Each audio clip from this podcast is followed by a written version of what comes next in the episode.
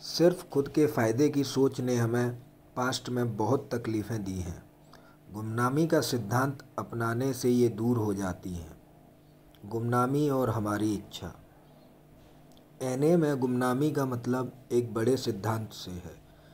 ये एने में पूरी तरह निस्वार्थ रहकर काम करने का सिद्धांत है।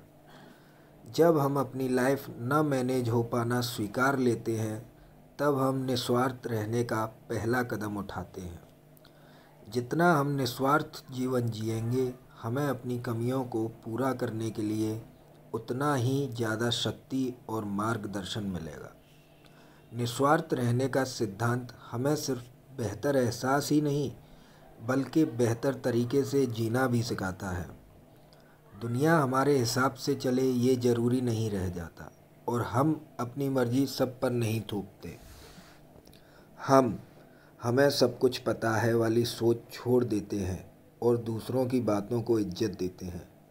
हम सिर्फ़ अपना भला ही नहीं सोचते, बल्कि पूरे ग्रुप और दूसरों के बारे में भी सोचते हैं। हम एक बड़ा जीवन जीने लगते हैं, हमसे और हमारे नाम से भी बड़ा। सिर्फ़ आज के लिए। हे ईश्वर, मुझे मेरी इच्छा से मुक्ति दिला। मुझे गुमनामी का सिद्धांत समझने में और निस्वार्थ जीवन जीने में मदद कर।